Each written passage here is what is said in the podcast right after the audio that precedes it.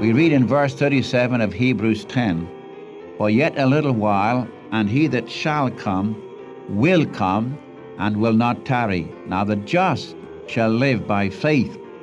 Now faith is the substance of things hoped for, the proving of the unseen. For by it the elders obtained a good report. Abraham offered up his son Isaac, believing he'd receive him again from the dead. Sarah believed the word of God, and she had a boy when she was past age. It believed that what God had promised he was able also to perform. Without faith it is impossible to please God. For he that cometh to God must believe that he is, that he's God, and that he is a rewarder of them that diligently seek him. Now, the first thing that faith says is that God is accessible. Welcome to the Unchanging Word Radio Bible Study. Our teacher is Dr. John G. Mitchell. I'm after your hearts, not your heads, is a refrain often heard by college students in Dr. Mitchell's Bible classes. In his own words, his goal was to help you fall in love with the Savior, and his teachings always tended to fill your mind with the Lord Jesus Christ. He was also a pioneer radio speaker. In his day, there were no tape recorders, so he and his organist had to be at the station five evenings a week. He was heard live every weekday on radio stations in the Northwest. The Unchanging Word is an independent Bible study and not affiliated with either Central Bible Church or Multnomah University but by the grace of God, we can still benefit from the ministry and teaching of Dr. John G. Mitchell. Life begins at Calvary, there my Savior died. He took my place, and by His grace came with me to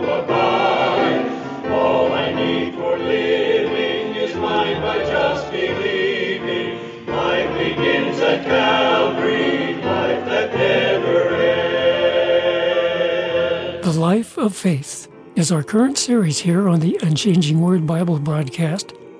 This study begins to focus on Abraham as the main example of one who believed God and he was called the friend of God. Dr. Mitchell refers to this passage in the Gospel of John where Jesus said to his disciples, No longer do I call you servants, but I have called you friends, because all things I have heard from my Father I have made known to you. John chapter 15, verse 15.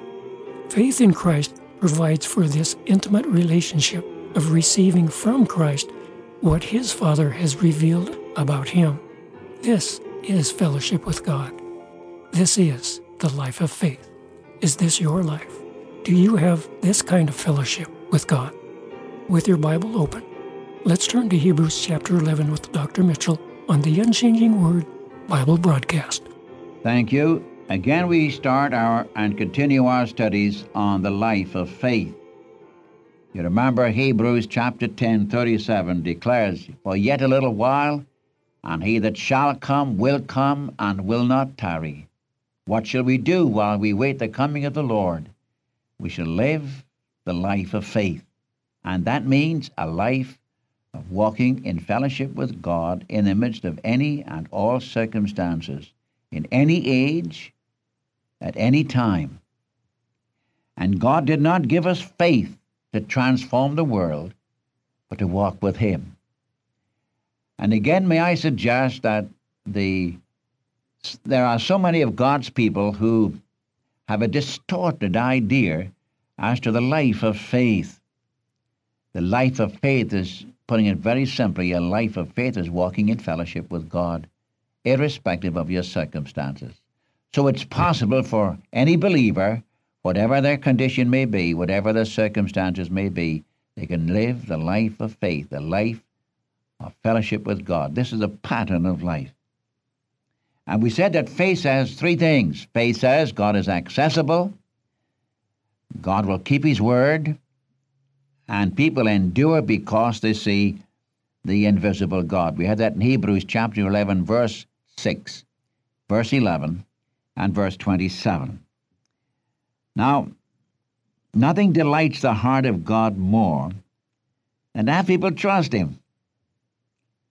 That sounds too simple, doesn't it? No, it isn't. I repeat it. There is nothing that delights the heart of God more than to have his people not only trust him for salvation, but trust him every day, every minute of the day. For he never leaves us, he never forsakes us. And it's a wonderful thing. And in these next few lessons, I would like to take the man who was called the father of those who believe and look at his life and see the pattern of the life of faith. Because Abraham is given to us as the illustration of faith. You remember in Galatians chapter 3, verses 6 to 7, those who are of faith are the children of Abraham.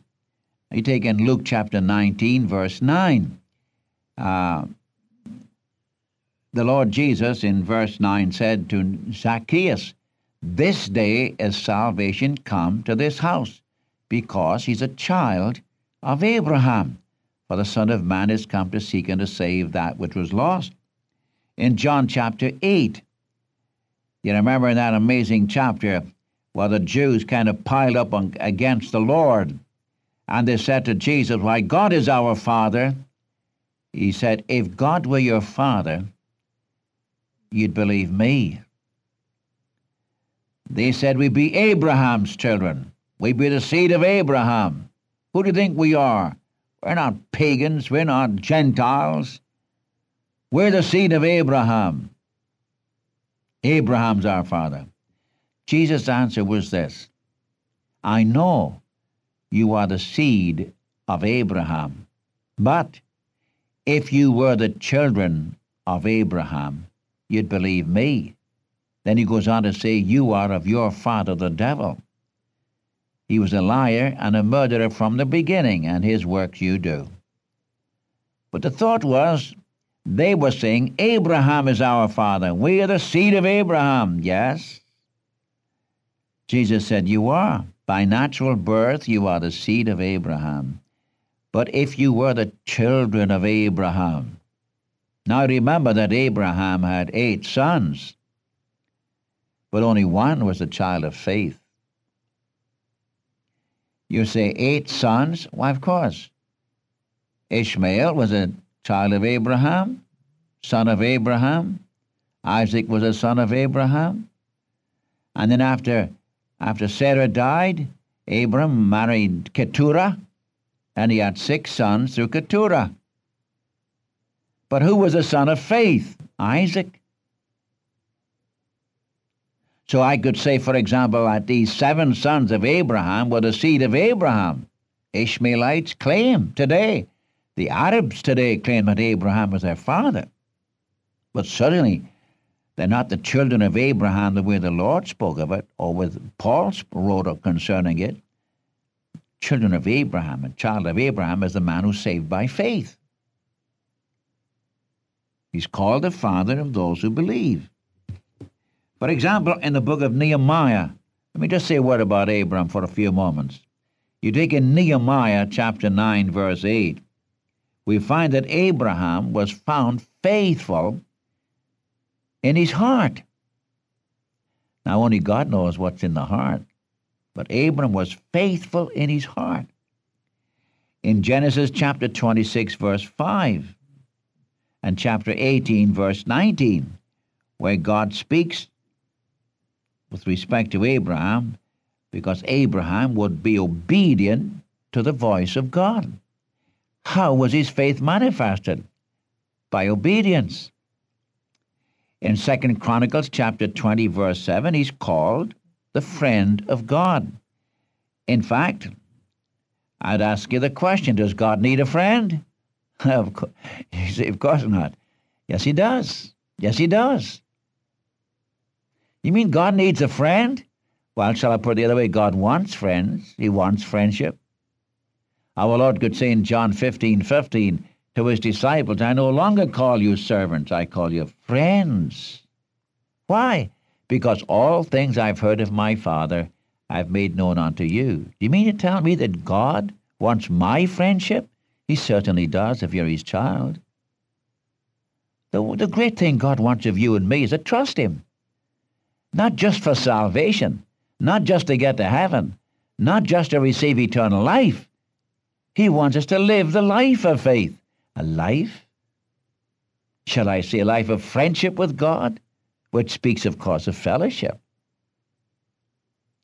And three times in the Bible, this man, Abram, is called the friend of God.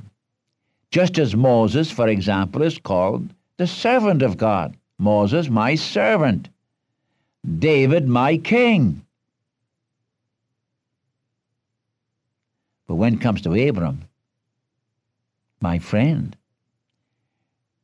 this is when Jehoshaphat, that story in Second Chronicles 20, by the way, Jehoshaphat, the king of Judah, with a little wee tribe, a little wee army, is being surrounded by the great armies of, uh, of his fleshly relations, the Ammonites and the Moabites and the Edomites. These are all descendants of the fleshly relationship to Abram. The Ammonites and the Moabites were the descendants of Lot. The Edomites were the descendants of Esau. They were all together, had gotten together to blot Israel out, blot especially Judah out. For Jehoshaphat was king of Judah. And Judah stood before God and he prayed, and he reminded God that their father Abraham was the friend of God. And I read, he stood before God with his little ones and with his wives. And God, of course, answered. But he pleaded on the ground that his father Abraham was the friend of God, the living God. You take it in the book of Isaiah, chapter 51. Uh, I chose your father Abraham when he was just one, when he was alone. Nobody else. I called your father Abraham when he was just one, and he goes on to speak of the fact that Abraham, my friend, look unto Abraham your father, and unto Sarah that bare you, for I called him alone, and blessed him, and increased him. And he goes on to speak of the fact that, that Abraham was his friend. Israel, my servant, but Abram, my friend. I kind of like that. And you know, God is looking for friends today. People with whom he can have wonderful, intimate fellowship. And then we have it again in James, James chapter 2. James chapter 2, verse 23. Abraham believed God, and he was called the friend of God. An amazing thing, isn't it? That God should look upon a man and say, He's my friend. Can he say that to you today? Can he say that to you today? Indeed, when God looked for a family through whom his son should come, who do you think he called?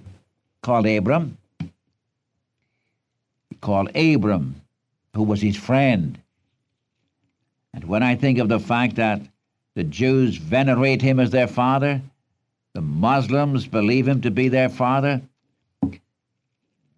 we believers call him Abraham our father.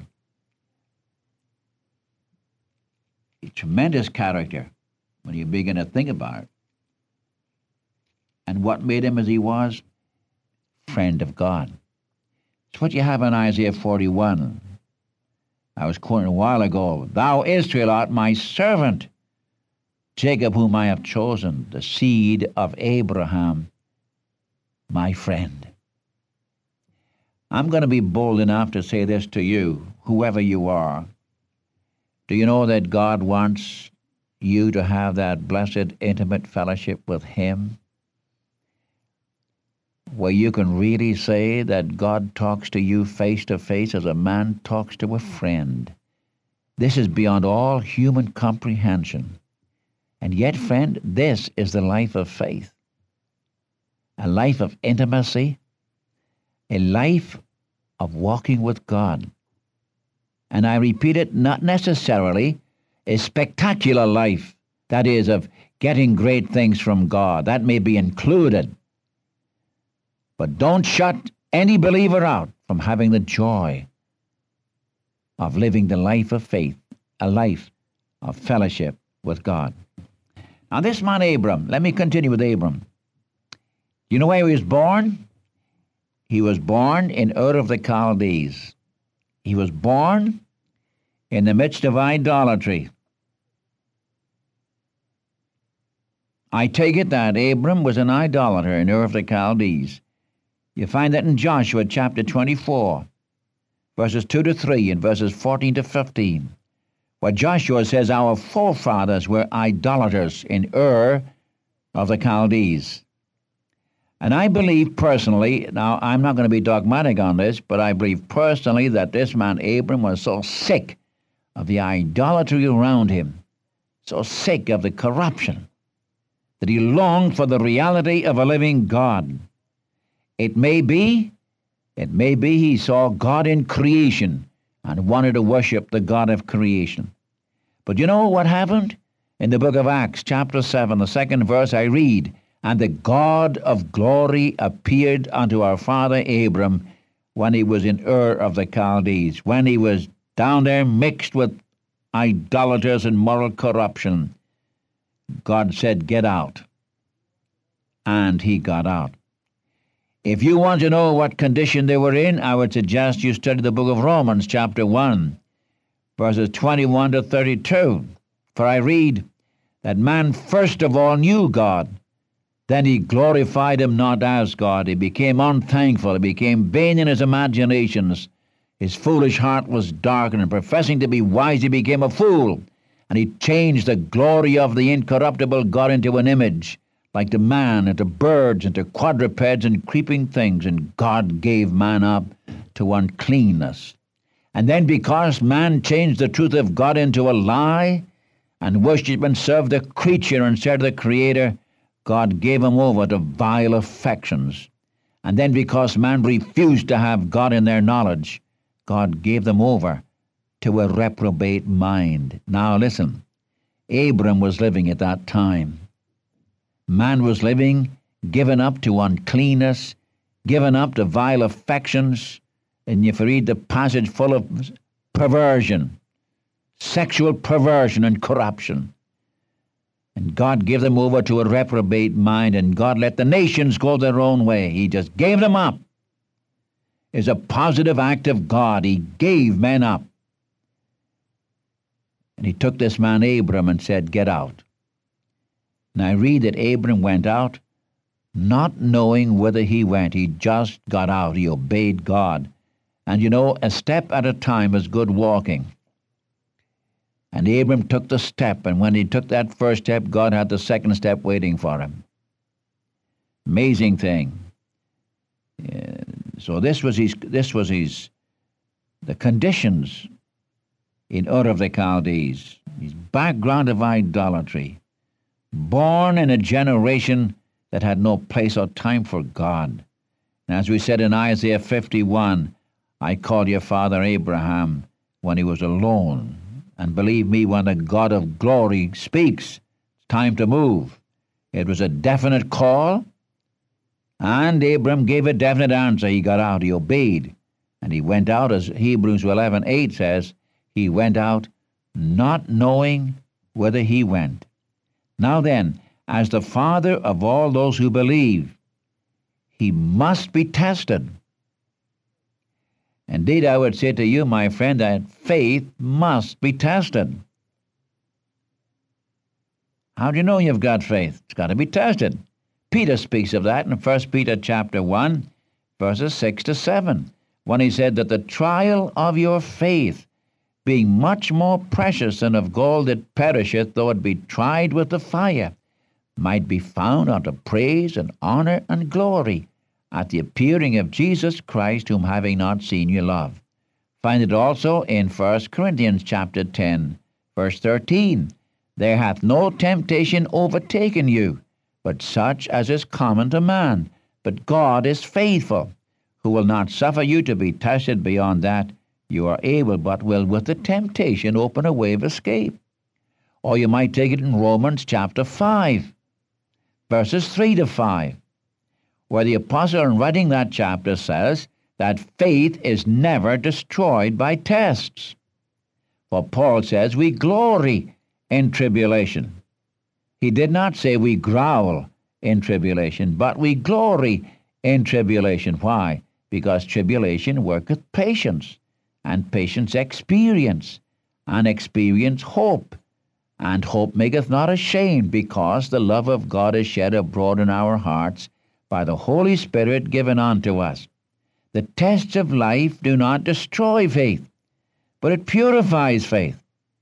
My friend, if you are trusting the Savior and you believe certain doctrines, you believe the Bible, don't be surprised if you're tested on the very thing you claim to believe.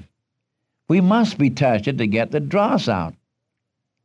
And may I suggest this the Lord will never test you beyond that which you're able to bear. Your tests are not for the purpose of destroying faith, but of purifying faith, of strengthening your faith. May I repeat that? All the tests of life through which you and I may go, some are hard, some are not so hard, some are very subtle. But whatever tests of life you go through are not given for the purpose of destroying faith, but rather for the strengthening of faith, that you and I might live to the praise and to the glory of God. So if you're going through any test right now, any trial, remember, God is with you in the test, and He will deliver you through the test. I think sometime of that uh, incident in the book of Daniel, chapter 2. You remember when Shadrach, Meshach, and Abednego, and I should I shouldn't give you those pagan names. Anyhow, uh, Nebuchadnezzar said to them, when you when the blowing of the trumpet, you fall down and worship the image I have made, or you'll be thrown into the fire. And they said, Know this, O king, our God is able to deliver us. And if he doesn't deliver us, we're not going to bow to your image. And you remember that made Nebuchadnezzar so mad, he, he made the furnace seven times hotter. In fact, those who were tending to the furnace were killed because of the heat. And they threw these three fellows in. Why didn't God deliver them? Wasn't he the living God? Didn't they say to Nebuchadnezzar, Our God is able to deliver us? And behold, they picked them up and threw them in. Ah, but what happened? Nebuchadnezzar said, Did we not cast three in? And behold, there's a fourth one, like unto the Son of God. The Lord was with them in the fire, and the Lord brought them through the fire, and there was not even the smell of the fire on their garments. The Lord hasn't promised to deliver you from the test. He has promised to be with you in the test and will bring you through the test to the praise of the glory of His grace. Now, the Lord bless you for His name's sake. It is well with my soul.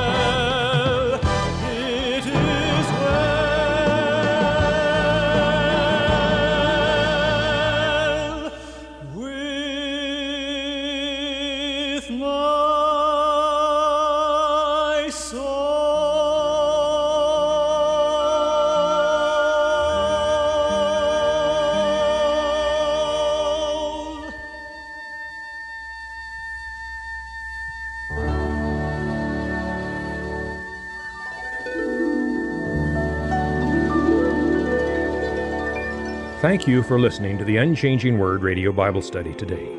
Our teacher has been Dr. John G. Mitchell. You can write us at The Unchanging Word, P.O. Box 398, Dallas, Oregon 97338. The Unchanging Word is dependent on the support of our listeners. That's The Unchanging Word, P.O. Box 398, Dallas, Oregon 97338. And so until next time, this is the Unchanging Word radio broadcast.